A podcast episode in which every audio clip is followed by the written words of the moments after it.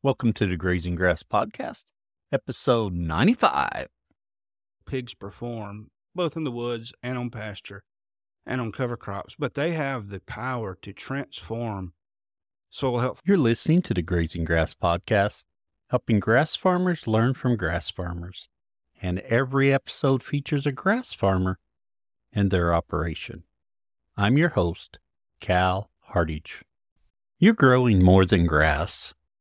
You're growing a healthier ecosystem to help your cattle thrive in their environment. You're growing your livelihood by increasing your carrying capacity and reducing your operating costs. You're growing stronger communities and a legacy to last generations. The grazing management decisions you make today impact everything from the soil beneath your feet to the community all around you. That's why the Noble Research Institute created their Essentials of Regenerative Grazing course to teach ranchers like you easy to follow techniques to quickly assess your forage production and infrastructure capacity in order to begin grazing more efficiently. Together, they can help you grow not only a healthier operation, but a legacy that lasts. Learn more on their website at noble.org slash grazing.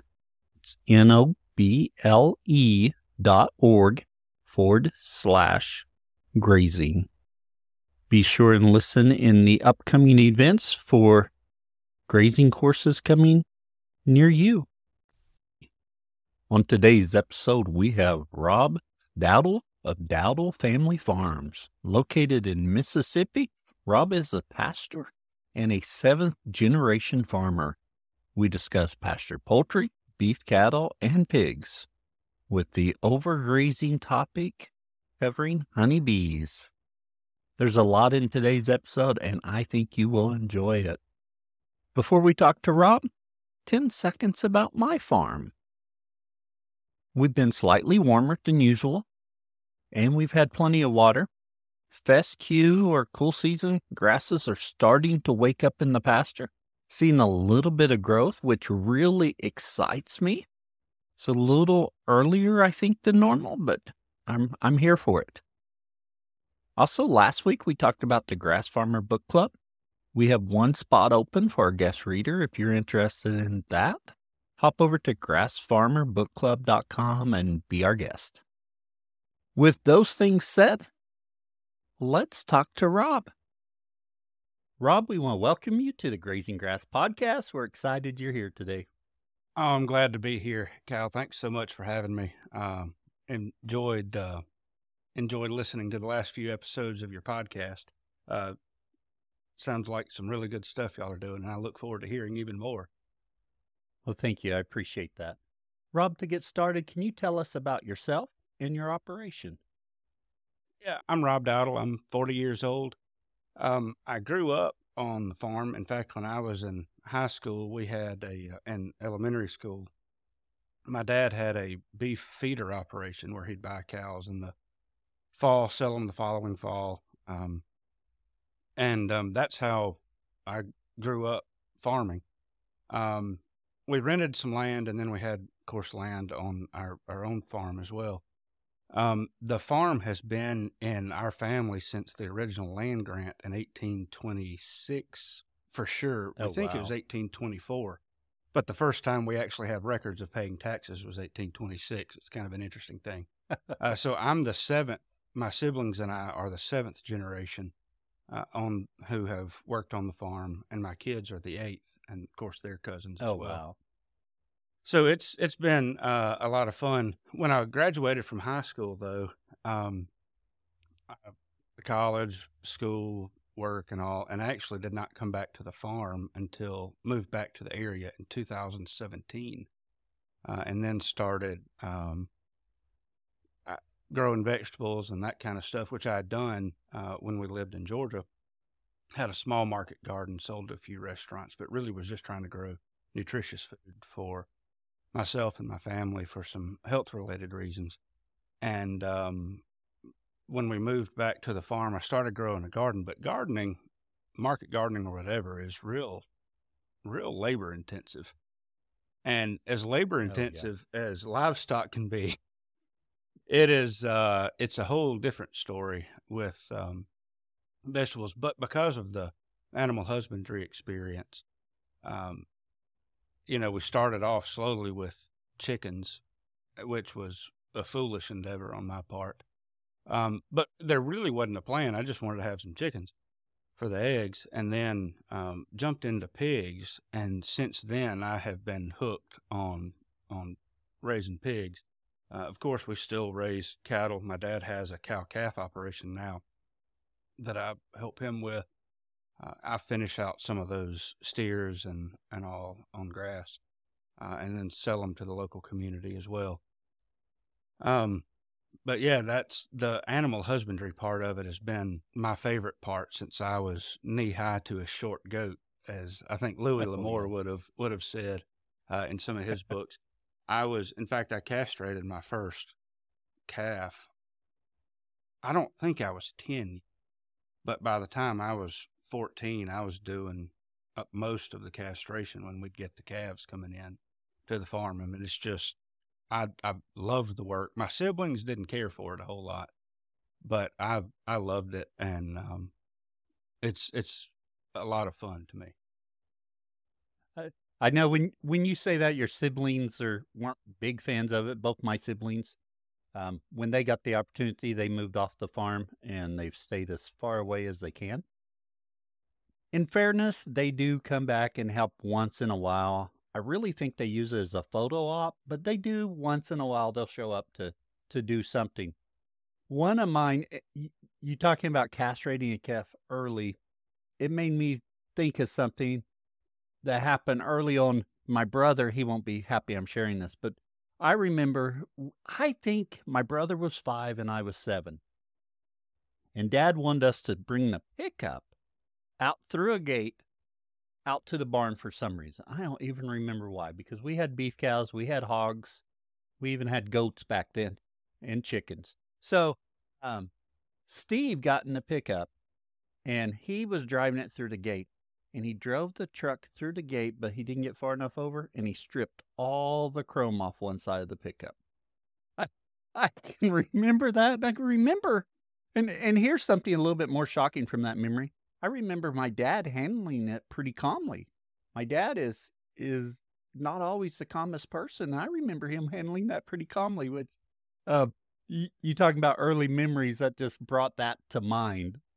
Yeah. Now, when you got out of high school and went to college, did you plan on coming back to the farm?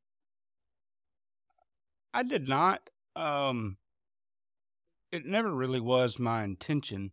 Um, I, so I'm a pastor by training. In fact, I'm still a full time pastor now and just part time farmer, if there is such a thing. I don't think there's such a thing as a part time farmer or a part time pastor, no matter what one's oh, compensation yeah. is.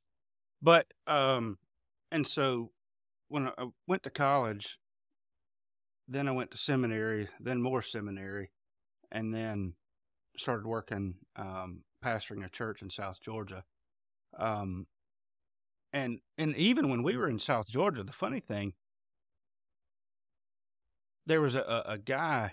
Um, I mean, I'm talking about remote Georgia. Um, there was a guy who was selling grass finished beef, pastured chickens, and that kind of thing. I'd go to his farm to help him process chickens. And oh yeah, we purchased whole beef from him and eggs as well. And I say that to say this that it's it really wasn't quite my intention to come back, but even when I was in Georgia pastoring, I still really in, came back to that that agricultural type um, work. I just I oh, just yeah. enjoy messing with livestock. Now, don't get me wrong, I don't particularly enjoy, you know, processing the animals. I, I don't get a thrill out of it. I recognize the value right. it, but um, I do enjoy that animal husbandry. And so, but when we when we left Georgia, in fact, the church there, there was no there were no conflict. We were there eight years. Um, the main reason we came back home was for a lifestyle change, and also because our our kids um, at the time were were one, three or four, and seven or eight, and both our both sets of their grandparents live in Mississippi, um, about 140 miles apart. Uh, both of them are healthy, and we just wanted our kids to be closer to family. Uh, we wanted Oh, yeah. uh, um, the opportunity to have lifestyle changes, um, and and intentionally came back to the farm for those reasons. Um, but you know, I, I never really had a plan until a couple years or a year maybe or so before we actually did it. Oh, yes. And one of the first things you you did the the garden and then you got poultry. I assume poultry poultry has a low level or low bar of entry. You know, um, you can get chickens pretty easy, and they're they're kind of the gateway animal for so many people. How did that journey go for you? Um, were you doing pasture poultry, or were you having them in a chicken coop? How did you manage them? We had pastured poultry, and to be honest with you, it was just a debacle. This may be a tad controversial, but poultry is one of those things. It's great for you to have a dozen or so in your backyard where you can manage them well. Uh, I think it would be worthwhile, and this is especially true with egg layers, not necessarily meat. Oh yeah, but but or have several hundred. I would dare say even maybe several thousand. You know, on a much larger scale, but the the time and energy and effort for a couple hundred trying to to move them around the pasture to keep them safe and protected. Um, I mean, we spent so much time and energy. And we were selling our eggs for five or six dollars a dozen. Sometimes they'd sell, sometimes they wouldn't. We had them priced based on you know our input costs, but because of the scale Oh, of the yeah. overhead, particularly in labor, it was just a, a lot of work. Um, I got out of the egg layers and, and kept doing some meat chickens for a year. And we had some, some folks that lived in the area that have since moved away. But one of them asked me, why are you getting rid of the egg layers? They're such good eggs. I'm like, they're great eggs. But from a profitability standpoint, you know, we're spending hours. You're doing half the work and you're not even getting paid. And that's, that's fine. But from a profitability standpoint with meat chickens in the same kind of coop design, I could raise those meat chickens for six, seven weeks in that same coop. Not not same coop, but that that mobile pen that I was Right. using, and produce more profit from that one group of meat birds in one year in in that six or seven week period than I could for all the egg layers in that I Oh, had yeah. on the farm, you know, uh, in a whole year. And and it's a quick return on investment. It's you don't keep product, you don't have to keep selling small batches of eggs, you know, to people here and there. It's a good business plan, but it's in terms of predators, in terms of so many other things, you've got to really be dialed in. Um, and I think it's best to be on the farm at least twice a day. And even though we're living five miles away for a part time farmer, it's just not, it just wasn't worth the hassle for me. growing up on a dairy, we we started dairying when I was, I get thirteen. We moved out and started dairying with my grandparents, and then we built our own dairy, uh, two miles down the road from our house. And it's only two miles, or only was two miles, but that makes all the difference on just getting out there and doing a few chores. Uh, I have to admit, the properties I have leased that's a few miles from me, I don't make over as quickly as I do the ones right here at the place. It's it's just the nature of it. So I get that where just a few miles away makes a big difference.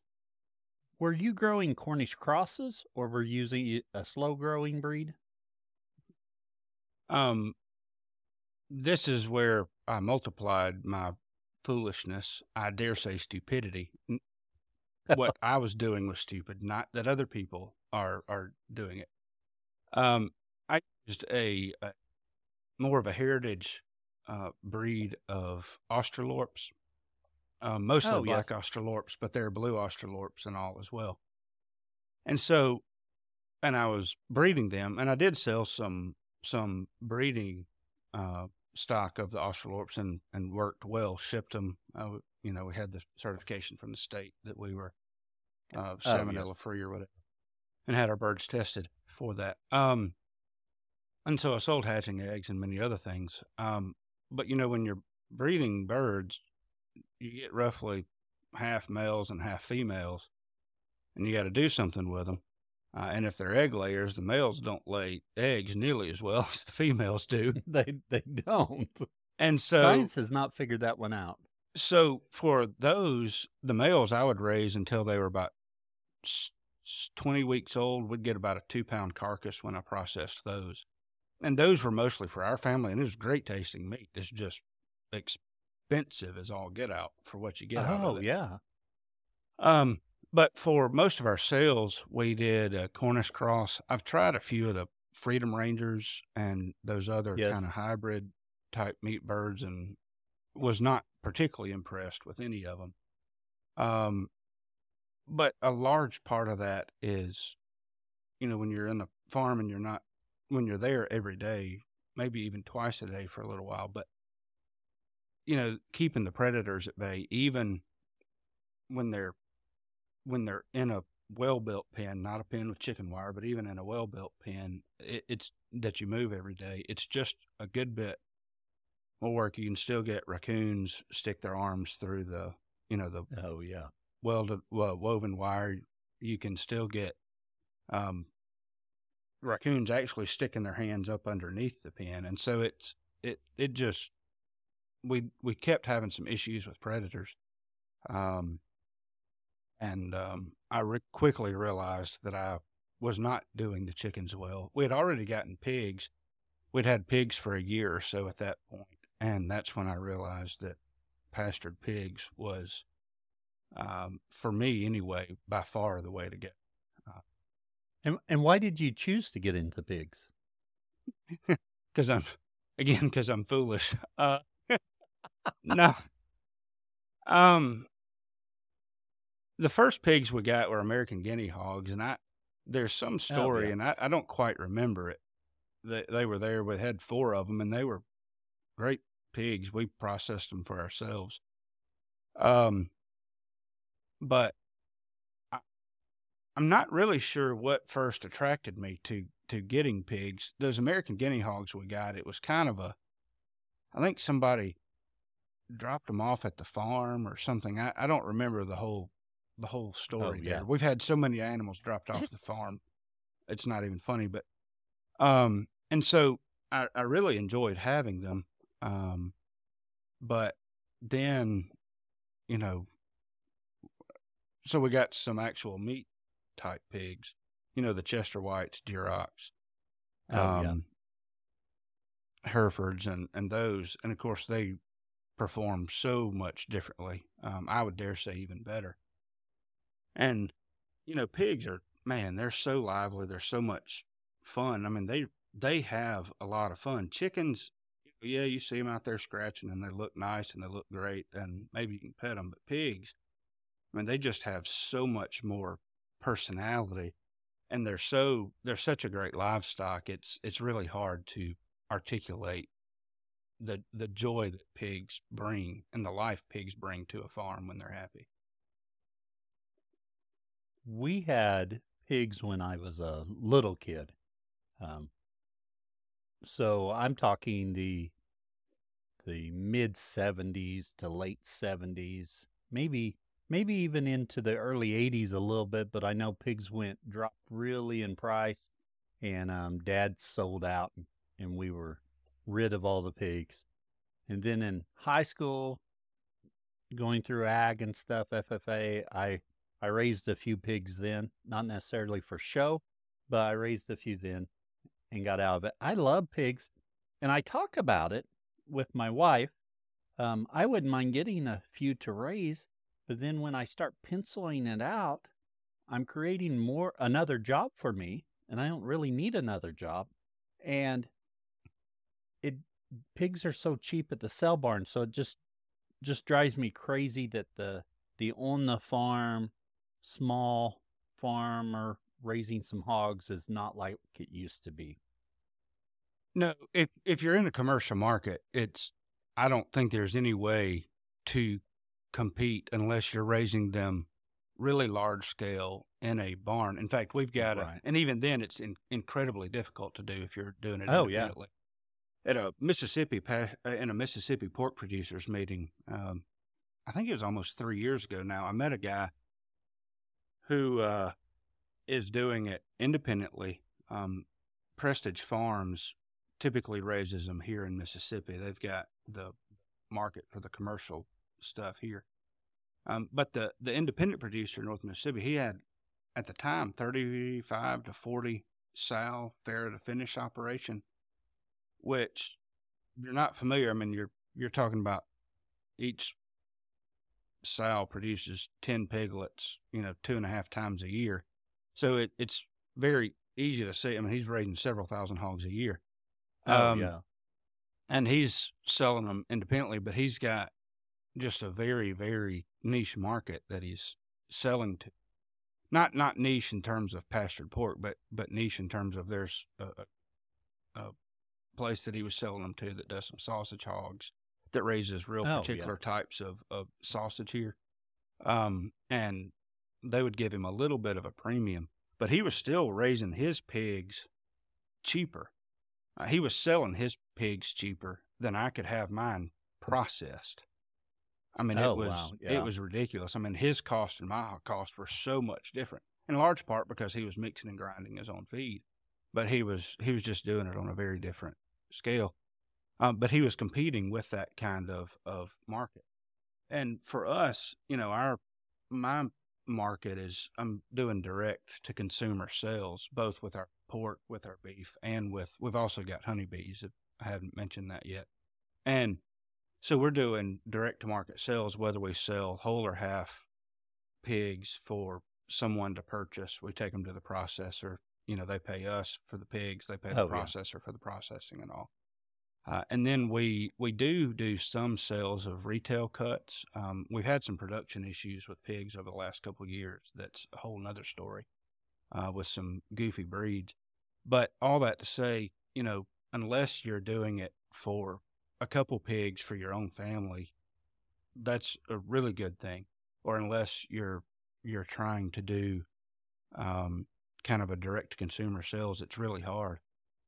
With beef, uh, regenerative farms can can compete fairly well, even in a conventional market, um, with pasture based systems, because most beef, you know, most cows are sold to the you know through the sale barns anyway Right. but with pigs, unless you have that that direct consumer to sales, it's it's really difficult. And direct selling, uh, anything, is is really really hard unless you have a product that people just get excited about. Honey, for example, people get excited about, and they'll buy local honey because you don't even have to you don't even have to advertise it. You can just when people find out, they start begging you for it. But with beef and pork, that's a whole that's a whole different story, yeah. especially because it's more expensive. Yes. Yeah. Now, with your pork and getting started with your pigs, what was your management philosophy when you got them? I know you started with those guinea hogs, but then you moved on to some more traditional breeds. Yeah. So I started with the guinea hogs, moved to traditional breeds, moved to more lard hogs, and now I'm back with more traditional breeds. And that that cycle in and of itself is a, a the guinea hogs just got me started. The meat was great, um, but you've got a, a hog that takes 18 months to get to processing weight of 150 pounds. Right. Yeah. It's a lard breed, not quite like you get with a pot bellied pig, but um, requires a good bit of feed, uh, even if they do forage better, which I'm not sure that they do, but that's another argument for Oh, another yeah. day. And even if you only feed, even if you only feed a lard pig one pound of a grain ration per day, whereas with a meat pig you feed them an average of five pounds of grain per day. If you stretch that lard pig out to two years, they don't, and there's they're not going to perform that well with even one pound of grain. But you're not. It, it it just you're not saving the feed cost that I assumed that you would save. Um, oh yeah. we tried those the meat pigs, and I was getting them. They were show pigs from a guy. Um, that grew up with my wife actually, um, near where my in laws live, and um, they were culls from his show pig breeding show pigs, and so they were pigs that didn't have quite the right coloring for Herefords. We had uh, we got one um, Hampshire that uh, kept jumping out of his pens in the barns. He was ready to call him, and he sold them to us. Yeah. Um, but they just didn't quite, for whatever reason, you know, the the coloring for the Hereford. He had too one of, you know, they may have too much white on their face or body. Oh yeah. Um, you know, just that kind of stuff. And um, that's what we started off. And those we performed well. We sold those, and you know, we'd raise eight or ten at a time, four or six at a time, whatever we could get. And we sold those to individuals, and we did well with them. But I had a problem getting pigs when we needed them. And so, oh yeah. um, I'd heard about these Mangalitsa's. Uh, you know, one of your recent podcasts I was listening to was talking about somebody. Uh, I can't remember the gentleman's name that was um, raising uh, wagyu crosses with, um, I think Devon. I, I, don't quite remember the exact details there, but oh yeah, anyway. he's doing Devon and wagyu crosses. Yeah, yeah. Uh, and so, yeah. so people call Mangalitsa pigs the wagyu of pork. And I'm not even going to comment on that, but it may be the wagyu of pork. But when you've got a pig that instead of taking six months to processing takes, uh, I've got two left from our first farrowing that was over two years ago. I've got per- Berkshire Duroc crosses that were born in August, no, September of this past year, and those Berkshires are already bigger than the mangoes that are two years old. Oh, wow. And on top of that, when you have, you know, a lard pig that's 70% fat and 30% meat versus a meat pig that you raise to 300 pounds or so, maybe 70% meat and 30% fat. Customers, customers don't want to pay, you know, a thousand dollars by the time they have it processed and whatever for a 70% fat product. It just, they don't, I, I couldn't justify selling them. So anyway, we got Oh, rid yeah. of the, also because of some temperament issues and pigs jumping through fences. That, that's a whole another story. Um, but so, so this past April, we've, uh, so a year, a little over a year ago now, we, we acquired these Berkshires and, um, they have done, they've performed really well. Um, really good foragers. Uh, some of them are better mothers than others, and so we're kind of culling through our breeding stock. Oh, yeah. Um, so, but that's that's kind of the a brief roller coaster ride of of how we've gotten to, um, to kind of settled on our our meat pigs now. Um, we and that started brings off, up Yeah. with when so when I talk to my wife about getting pigs, you know, I'm thinking I'll I'll get a couple, maybe three or four. Uh, my wife says I always jump in the deep end of the pool. So so when I think about one, it's always multiples of that. You know. Yeah. Uh, so one or two, it'd probably be five or six. Anyway, so my goal is to to put one to deep freeze for us, and then try selling some others. And I read these things about up about the Mangalitsas and the um, guinea hogs and the kunekune pigs, and they sound interesting to me. But I've told her I just don't. I just don't know about it because they're all that lard type. So it's really interesting to hear that perspective of you going through that journey and using some traditional breeds and using some lard types and figuring out what works for your market. Um, Yeah. So I appreciate that insight. there there's some detailed there there's a I mean and this isn't really the place for it, but there I, I think there are particular niche markets for kunekunes, Idaho pastured pigs, um, Mangalitsa's, uh, mulefoots, um, Oh, yeah. American guinea hogs that that can perform pretty well.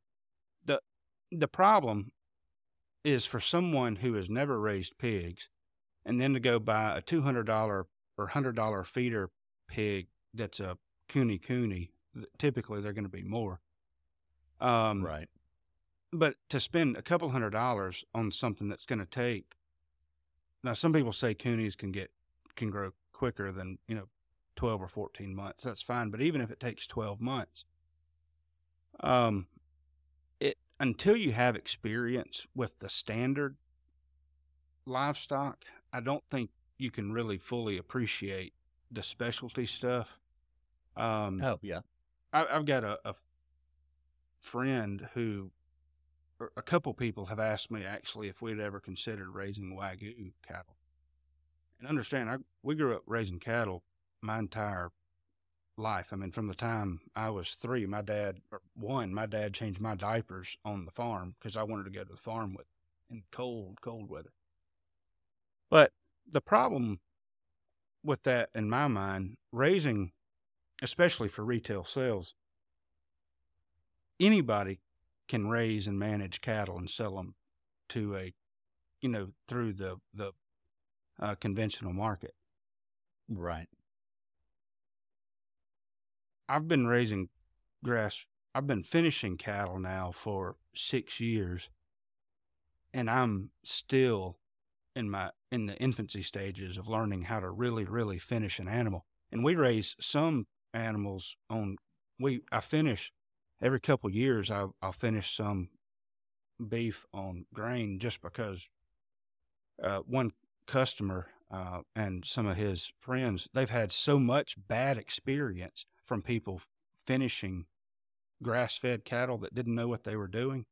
I mean, they spent two or three thousand dollars three different times for garbage meat because oh. the people didn't know what finished animals really were.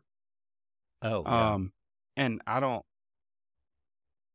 I really prefer not to finish them on, on grain, but that's a, a whole nother story for a whole nother day. But my, my point is like this past year, we didn't produce any grass finished beef because uh, we didn't have the forage available um, because of some drought, also in part because of some health issues on my part.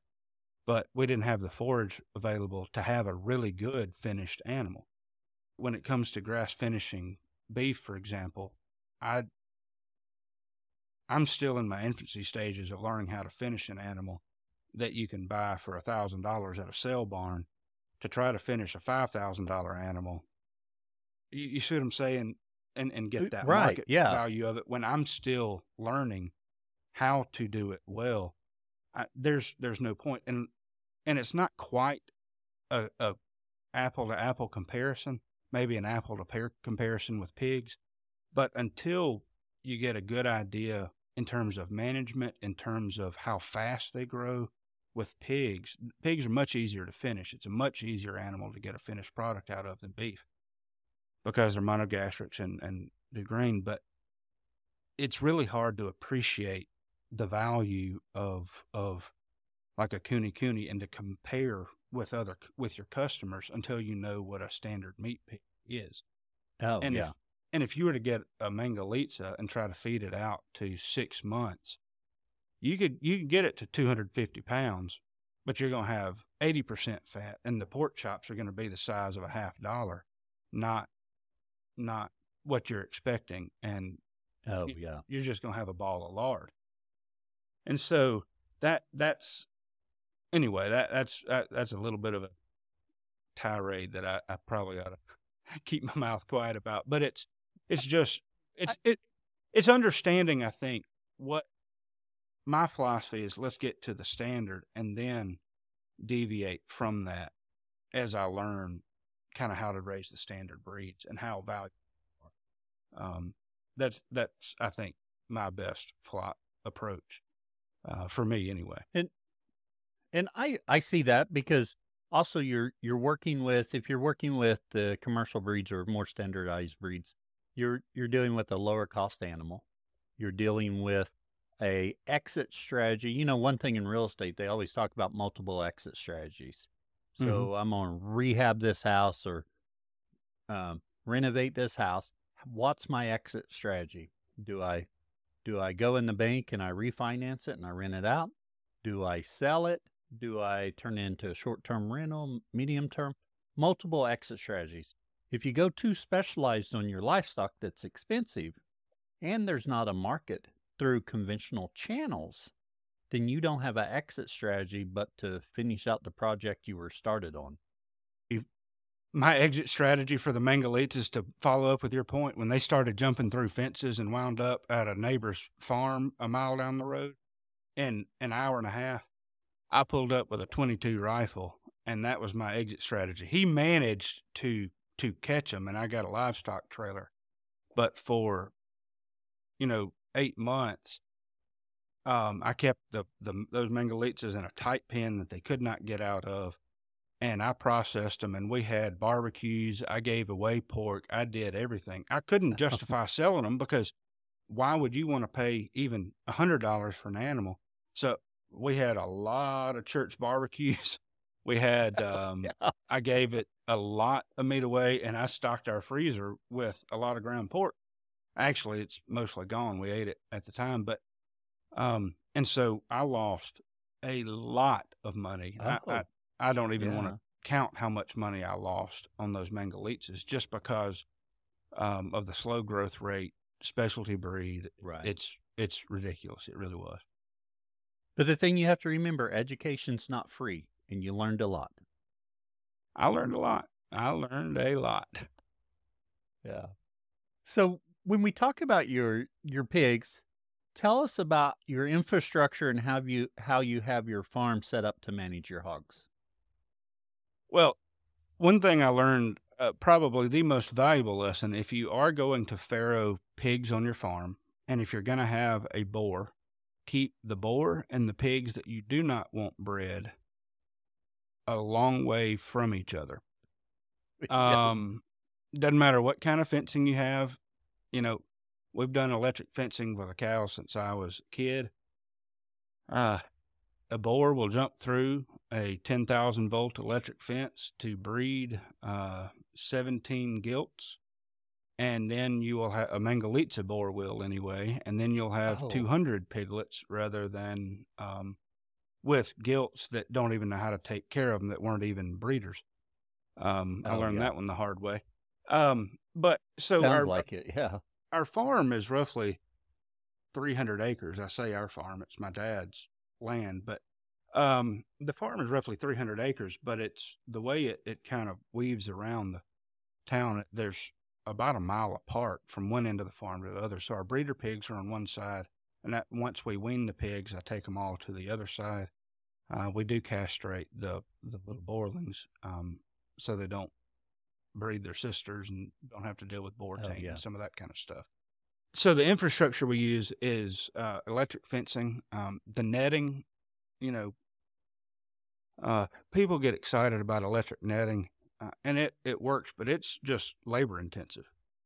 Oh, it um, is. I agree. Yes, and it, you know, it's also outrageously expensive, and it's hard to keep voltage high on on netting with grass and stuff. It's just um so I use uh, we train our pigs to high tensile electric fencing. Um, it works well. Oh, okay. Most of the time, I can keep our pigs in with a single strand of polywire. Um, but I try to. I've been designing our paddocks and slowly increasing the infrastructure so that we keep um, two strand electric, high tensile electric fencing, 12 and a half gauge wire uh, for our paddocks. And then if I want to, I can use, you know, short um, stretches of of polywire, um, you know, to limit a little bit further the, the paddock oh, size yeah. of our pigs. Like right now, um, I try to keep one acre size paddocks in our field. Sometimes it's two acres, and that'll work really well for a group of 50 pigs for a week or two. I try my best to use the high tensile electric fence and then supplement with the or polybraid, polytape, you know, any of oh, that. Oh, yeah. That simple stuff that's not right. that's not the electric netting. yes. Now, when you so you mentioned one acre there and fifty pigs or so, but so one acre you have them on there and then you move them. when you move them, what's that one acre look like? It depends on the time of the year. It it depends on so many factors. So let me back up for a second. So one we'll have like right now I've got my feeder pig, all our pigs in in a wooded lot. So um, my feeder pigs, there's 21 of them or so, 22, um, and they are in a four acre wooded lot. I just it's hard. It's really hard to subdivide woods without Oh, Anyway, yes. a lot of work. But um, and so they're there for another week or so. But where I'm, I'm pretty intentional about in our pasture fields of growing cover crops specifically for pigs to consume. Um, cows, because they're ruminants, sheep and goats, yes, they all have their nuances of what they graze and what they how well they perform. But pigs, I- don't mean this to sound is flippant because you do have to be intentional about nutritious forages for cows. But cows, you know, you can put them on a mediocre grass and they'll they'll perform pretty well. They may not do outstanding, but they'll perform okay. Pigs, you can put them on an outstanding grass, and unless you're giving them their full grain ration, they'll eat the grass. They just don't perform well on it. So we're growing things like buckwheat, brassicas, uh, cowpeas, uh, more nutritious cover crops for the pigs. Uh, we keep sorghum sudan grass like in the summer. Um, we got cool season and warm season mixes, and so very intentional about grazing those. And it and it all when we move the pigs on and off, it depends on the weather. Like in we're we're in the season of mud here. Most people have snow and ice, and we have mud in Mississippi.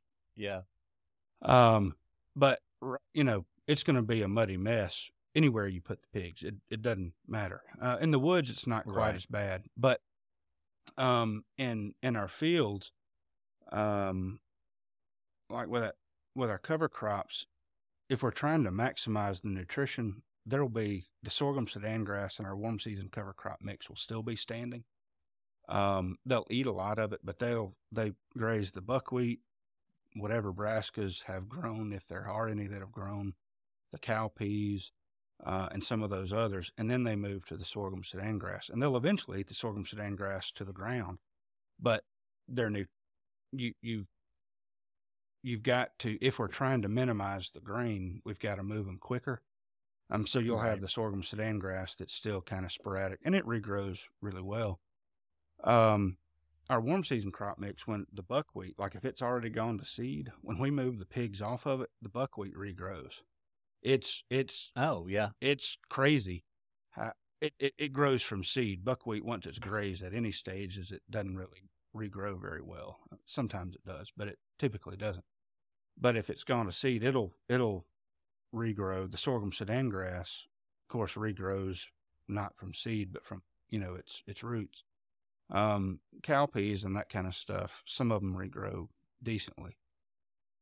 Um, and so depending on our goal, if we're trying to get the pigs to kind of terminate the cover crop mix uh, so that we can plant something else, like if it's August and we want to plant our cool season cover crop mix, we'll leave the pigs on there a little bit longer, and they'll they will make, I mean they'll root everything up, and it looks like a moonscape.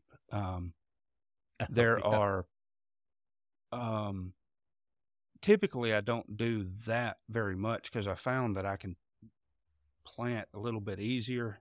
Um, you know, our, our warm season crops.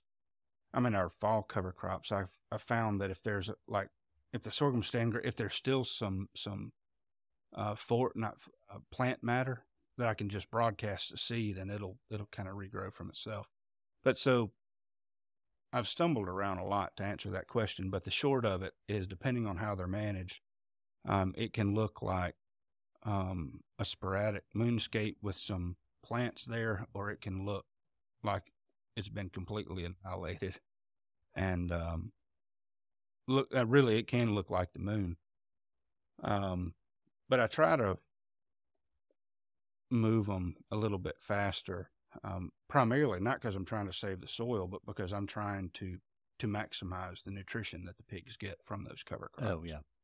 And then you mentioned a fair number of of different plants you're putting in there, and if I understood you right, you're just broadcasting those. Sometimes. um, Sometimes, yeah. our historically our warm season cover crop mix I've disked in. Oh, okay. I just acquired a, a no till drill. That's a whole nother story for a whole nother day. Um, but we've taken a lot of really worn out pasture that has not performed well historically. Um, and sorghum Sudan grass is by far the single best uh, soil improvement tool. Um, I think that you can find it, it uh, especially in our clay soils, hot weather. You know, in, in the warm season, we can get three or four growths without really any uh, synthetic uh, fertilizers. Um, it's better grazed with cows; they perform outstandingly on it. But um, you know, to get a good stand of it and for it to perform well, we've just had to disc up the soil, um, and Oh, then yeah. broadcast it and lightly disc over it. Now, the second after we remove after we've grown cover crops in an area before like that, the planting is much much easier. And I think we'll we'll be able to do this sorghum. I think we'll be able to plant warm season cover crops with this kind of cheaper no-till drill. Um, it's a little six foot uh, drill from LMC Ag, but pulled behind a 40 horsepower tractor, so it's not. Oh, yeah. It's it's a real real small small drill, uh, six foot wide. But with that sorghum grass, we disc it in. But what I'm finding is if we have like planting our fall stuff, the brassicas, the buckwheat, um, Austrian winter peas, um, cereal rye, oats, that kind of stuff. If we have soil moisture in August and September, what I found is I can broadcast the seed and then flail mow the the um, whatever's left of the sorghum Sudan grass. If there's about six inches of growth on it, it just forms a little mulch over the seed, and when it gets when we get a little bit of rain or whatever, um, it provides just enough of a growing environment for those crops to, to sprout on their own. I really do not like disking in crops at all, but it's, um, you know, even that little inch and a half of the soil surface that we disturb to do that, I, I prefer to avoid it when I can. Um, buckwheat we can broadcast, and if we get soil moisture and if there's a little plant litter on the ground, it it grows. You know, we can get three crops of buckwheat a lot of times if we have enough moisture because it flowers in 30 days and goes to seed in 45, 60, 70 days. And it can, you know, regrow. Uh, really, really nutritious for all livestock, but especially for pigs. It has a higher lysine content. Um, so we have a lot of diverse ways that we plant. Um, and you know, when you're only growing 20 acres, shoot, even for our 300 acres, we can't justify a $60,000 10 foot pasture no till drill that I Oh, yeah. I priced one at $60,000. And, and a row crop farmer can justify that kind of cost, um, not because there's so much profit, but just because there's so much scale. But for us, Oh, yeah. um, you know, 30 cows, that it's not going to bring that much revenue, even if you're finishing all those livestock out. It's, you can't justify that kind of expense uh, if you're trying to be anywhere close to a profitable enterprise. Um, and so that's been a, a pretty big struggle, but it's been effective, I think. Um, we'll see how that how that goes, though. I would love to have a no till till drill, but I price them, and so I'm, you know, you get a price on those. There's no way it pencils out for me. Yeah. So I'm hopeful one day I'll find a worn out one that I can go through and repair. But even even doing that, I want it for about a hundred dollars. So Yeah. I may be Well, waiting and- quite a while. and that's the thing. Um, I think for people who have more experience with equipment, uh, I mean, I, I've got a lot of experience with heavy equipment, but from my days roofing while I was in college to you know, but those but operating a crane and a bulldozer and large track loaders is very very different. Oh, uh, yeah. than figuring out how to use a no-till drill. That that's a real specialized equipment that uh, you know um, is is very different. The um, there are some for smaller acreages, you know, that they market for um, that are marketed Deer towards deer plots and stuff, and that's actually what this one is marketed for. Um, and they can be some, you know, they range in price from seven or eight thousand dollars to, you know, I think uh, Kubota's. Uh, they use a Great Plains. They market their Land Pride one. It's I think it's made by Great Plains. They're basically the same machine, but you know those are sixteen thousand dollars for a six foot no till drill, and it's just Oh, it's incredibly difficult. I think the benefit from pigs, you know, with cows, you may get better for uh, better performance uh, on smaller acreage, particularly, uh, especially if you're finishing them out on on grass on cover crops. You'll get much better performance by growing like a sorghum sudan grass, hybrid pearl millet for the warm season. Cool season, you know, Oh, there's yeah. some other things. And and yes, you can even save money and and eventually save money on hay and that kind of thing by having more standing forages. For pigs, though, where it really benefits is when you're because they're monogastrics. You know, they they need grain or really they need some kind of meat, but we try to raise them as vegetarians because of the you know health reasons, trichinosis and other. right. But with mono, you know, so so you're raising them on grain. Um, when you pay four hundred something dollars a ton for a swine feed, and each pig eats half a ton or a little bit more, for me this this drill will pay for itself, and just in our pig operation, will end up paying for itself because it's so. You know, when you're raising a hundred pigs a year, not to mention your breeding pigs, but when you're raising a hundred pigs a year, that's, you know, uh, fifty thousand pounds of grain, twenty five tons of feed at eight. Oh man, that that's a scary thought. I wish I hadn't about that. At four dollars a ton, twenty five tons is ten thousand dollars. Well, I, I'm sometimes I can do math in my head and sometimes I can't. But it, you know, that's ten thousand dollars. Well, when you start talking about a seven thousand dollar drill, okay, it's not going to be as good a drill as that sixty thousand dollar ten foot pasture drill from John Deere. But at the same time, you know, I spent, I spent just with my small tractor, I spent several hundred dollars in fuel disking over the ground Oh, before yeah. I started planting. Again, it's a larger tractor with a bigger di- disc would not have used nearly as much fuel, more fuel per hour, but they would have done it much faster. But my point is the cost savings are so so great because the investment in in grain with pigs that you don't have with cows. It Right. it there there are significant cost savings in growing cover crops that also help improve improve the soil dramatically. Um, the benefit that sorghum sudan grass does, not only for livestock feed, for ruminants particularly, but in, to improve soil health, sequester carbon to increase soil organic matter, is absolutely outstanding. I mean, until until someone grows it, it, it it'll blow it'll blow your mind at how effectively um, it can improve soil health, even just in one or two seasons. It is um, it is amazing. And so, and in the meantime, you're feeding livestock, you know, while growing Oh, it. So it's it's a it's a win win. Um, unfortunately, it's not quite as nutritious for pigs as it is for cows. Um, but in a mix, it the pigs do eat some of it, and really Mm. helps it. Yeah. and it really helps too. So, um, but yeah, so the planting we've we've had tried a variety of different ways, and we'll see how this no-till drill works out as well. But Yeah. Hopefully it works works well for you. Rob, it's time we transition to our overgrazing section. It's where we take a little bit deeper dive into something, and we're not going to take a super deep dive, but I wanted to cover honeybees just for a few minutes.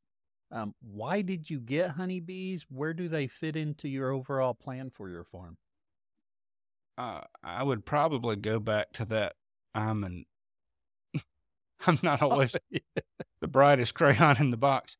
Um, I, so actually, when we when we moved back to the, to Mississippi, we had a rental house for almost a year, and then um, we've bought the house we're living in now. And the lady that was there had honeybees, and um, she also had three chickens, three hens. Uh, that was when we had hens. Um, but she's she was moving back to Washington State or Oregon. I don't remember where exactly, but somewhere in the the northwest. And um, wanted to leave her honeybees and the chickens. And I wanted honeybees, so and I jumped in and said, "Okay, There's we'll your give it a try." opportunity. and and I really like honeybees. They're it's a really fascinating animal, but they're um they're so so very different from any other livestock. Uh, of course, everybody loves honey. I think the thing, one of the things I like about farming is it's you're always learning new things. You're always figuring something out. You're never doing the same thing over and over, and that's that's one of the things about honeybees. It's such a different animal. I mean, going from pigs to cows or chickens or whatever, okay, you feed it, water it, move on down the road. Yeah, there's nuances for each animal, but but honeybees, it's that's like you're on a whole another planet almost in terms of how they yes. operate. Um, and so I uh, I've really enjoyed them. They're um, it, it's easy to get started in. It's easy to get hooked in. And the thing about honeybees is, you know, for the most part, they can be left alone for months at a time without having to Oh, be yeah. managed. You know, whereas if you do that with pigs or cows, um, if you don't move your cows, um, they'll eventually either starve or tear down a fence to go get, you know, feed. Um, pigs, likewise, you know, will do something. Whereas honeybees, they don't require that type of management. Now they may swarm, and you know, the hive may swarm or the hive may abscond, but they'll, you know, they'll be there anyway. honeybees, I think, are one of those livestock or enterprises that stacks well with a regenerative farm if they've got an interest in it and they don't have a, they're not allergic to the stings. Um, I love my honeybees, but I'll be honest, they don't get enough attention. I need to give them more attention um, because they go, well, like you mentioned, they can go months without me. In fact, I kind of I prefer my hives that that survive better without me. But you know, spring's getting ready to come here, and I'm gonna have to be a little bit more attentive, or they're gonna swarm, and then I won't get the honey production I like. But like you mentioned earlier, honey is one of those things that to find the market for is not as tough. I I have not sold honey um, for the last few years for a few different reasons. Um, one of the biggest reasons I get all these irons in the fire, and the first ones that gets left out are the honeybees because they're easy to to wait and say, "Oh, I can do this later," and then I I neglect them too much. So I've got to do a better job with that. But I always have people asking if I've got honey for sale. It's Yeah. it's a constant. So Yeah. it's one of those things I see a few people doing. I wish um, when I was little, my dad had honeybees. I had honeybees when I was in high school till I went to college. And then I spent 20 years away from them. And at times I'm like, why, why didn't that pop on my radar early on? Because I enjoy them so much. Just being in a hive with bees flying around you and, and checking it. It's just everything else has stopped. I mean, because you can't focus on anything else but the bees that's everywhere. But Yeah. it's just a cool feeling. I really enjoy that. especially if you're doing direct sales. Uh, honey is one of those things that people will come and purchase from. Um, that's a lot of the reasons people use chicken eggs, I think, because hey, it keeps people coming back to the farm. The difference yeah. is that it's much easier, much much easier to get the honey than it is to deal with the chicken eggs. Yes, it's a lot of work to harvest honey. Uh, yes, you do need to manage, but at the same time, you don't have to check on honeybees twice a day. You can check Oh, on yeah. them twice a month most of the time. Um, in the spring, check them a little bit more frequently, and in the summer and fall, at least here, uh, you know, they don't need that much attention.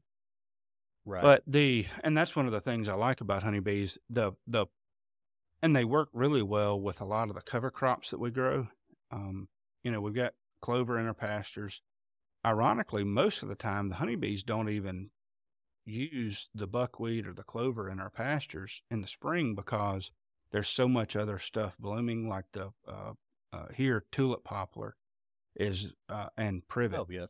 are the most dominant, um, you know, honey producer or, or nectar producing plants. Uh, this time of the year, like it's what mid February, so we've got um, elm and red maples blooming. The hives are building up their populations, which I need to go in and check them. Um, but you know, then, um, but like last year, and this is what what was really the big thing. We had 20 acres of buckwheat blooming periodically, and our honeybees worked the the buckwheat and the clover more this past year than anything else because we had a cold freeze that essentially killed all the tulip poplar blooms.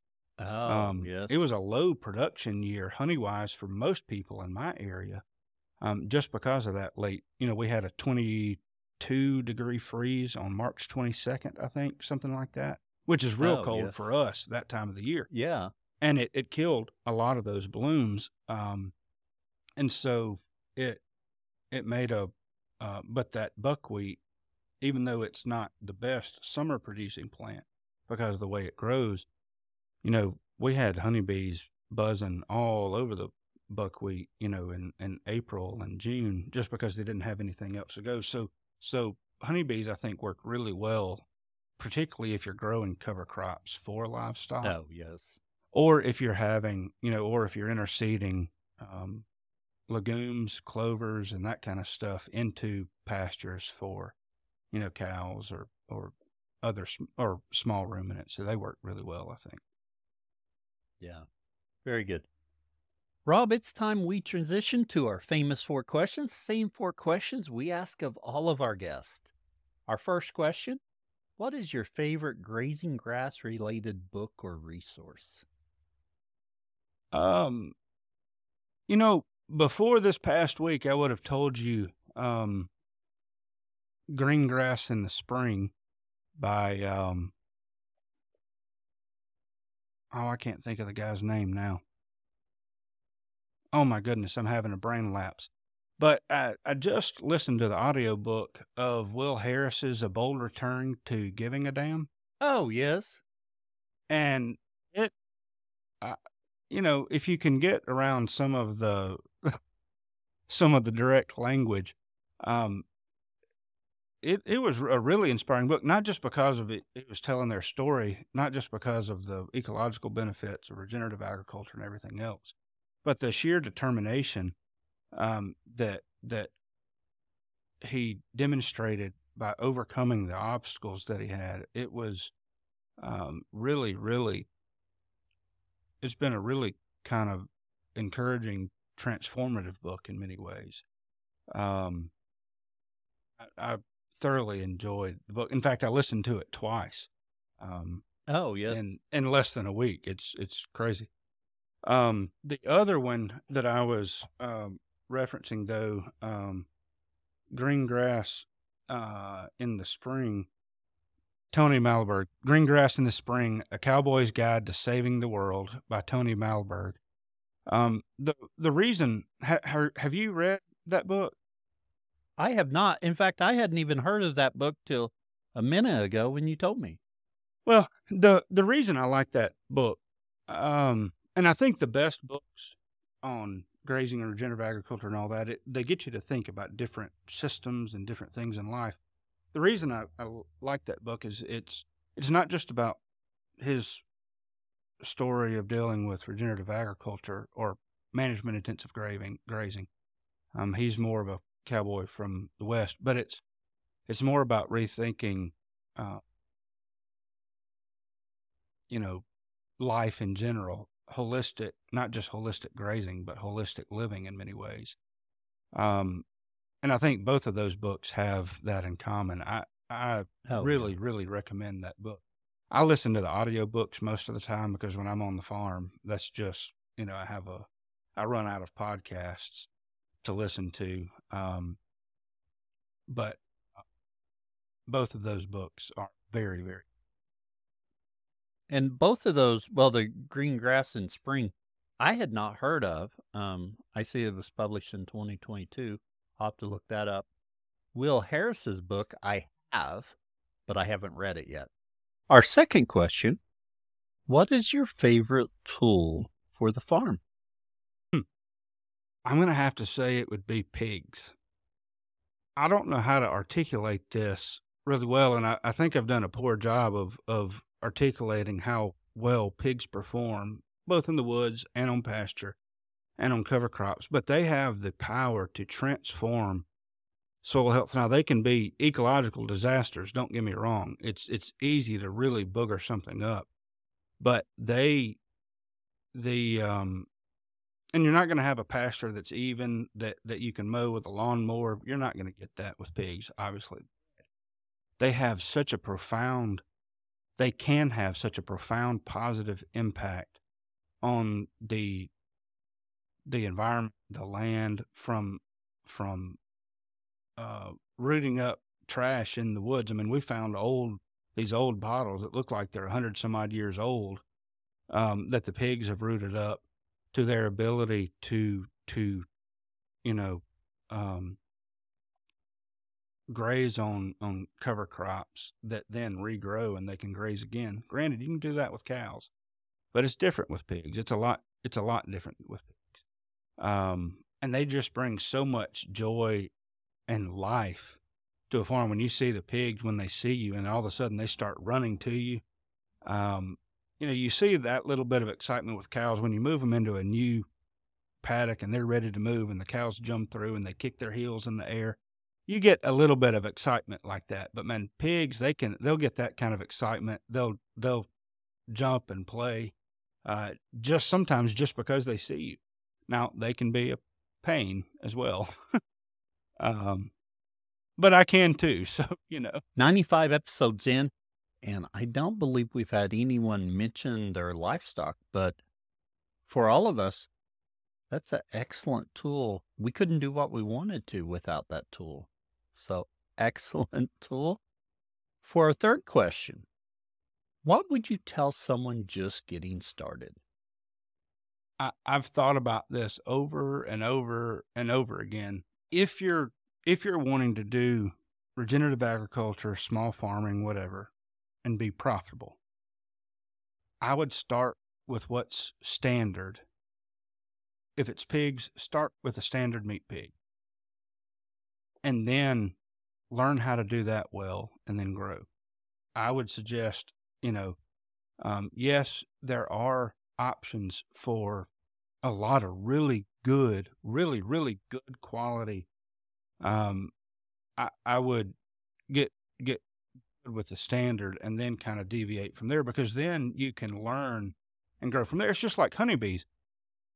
I had somebody call me. We sell honeybees, honey and honeybees, and uh, somebody called me and said, "Hey, I was told to get Russian honeybees," and I told her, I said, "Don't get Russian honeybees to start with." She said, "Well, they say they're really good." I said, "I don't know whether they're really good or not." But I know that I've had Italian honeybees that have been wildly aggressive, and I got stung wearing full equipment and protective. I got stung over 60 times trying to, to find the queen to replace, to requeen the hive. And I was to the point of setting the whole deck gum colony, not just the colony, but all the hives in that area on fire because I would pull up to the farm and the honeybees would start crashing into the window. So once you learn how to deal with more calm bees or honeybees with a calmer reputation that occasionally you'll have some aggressive ones, then deal with honeybees that are a little that might be a little bit more aggressive but a little more nuanced. That's my suggestion. And and I think that that's good advice for most people. Now there are outliers that do really well with alternative systems. Um, but you know, we don't have a good market for pastured pork in my area. So how am I going to try to sell pastured pork that costs, you know, my pastured pork costs almost 75% more than what you get in the grocery store. It's much better. But I have a hard sell doing that with people, much less a pastured pork like the Mangalitsa that's going to cost three or four times as much and is going to be much fattier. And you see what I'm saying? That's, I would start with what's standard where you can get a lot of good advice from folks and then, and then move, you know, in, in other directions. Um, you know, cause then you can reduce waste, you know, be more efficient with time and energy resources and, and go from there. Excellent advice there, Rob. And lastly, where can others find out more about you? Um, they can always go to our website, dowdlefamilyfarms.com. Um, it's in the process of being updated. Um, that's been a, a, hectic thing to do this week. Um, and then probably they can get more information about what we're doing, especially if they're more interested in pastured pigs uh, and reducing feed costs. They can do that on YouTube um, at Dowdle Family Farms. Um, you can just search for Dowdle Family Farms on YouTube or youtube.com slash the at symbol and Dowdle Family Farms. We'll get those links in our show notes. Rob, we appreciate you coming on and sharing with us today. Well, I'm I'm glad to be here. Thanks for having me. I've really enjoyed it. Enjoyed getting to know you uh, over the last couple hours. It's been um, it's been really good.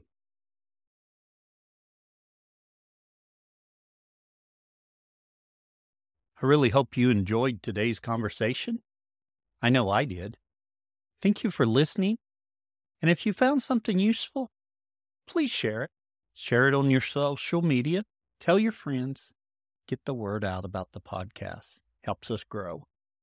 If you happen to be a grass farmer and you'd like to share about your journey, go to grazinggrass.com and click on Be Our Guest. Fill out the form and I'll be in touch. We appreciate your support by sharing our episodes and telling your friends about it. You can also support our show by buying our merch. We get a little bit back from that. Another way to support the show is by becoming a Grazing Grass Insider. Grazing Grass Insiders enjoy bonus content, monthly Zooms, and discounts. You can visit the website, grazinggrass.com, click on support, and they'll have the links there. Also, if you haven't left us a review, please do. It really helps us as people are searching for podcasts. And I was just checking them, and we do not have very many reviews for 2024. So if you haven't left us a review, please do. And until next time, keep on grazing grass.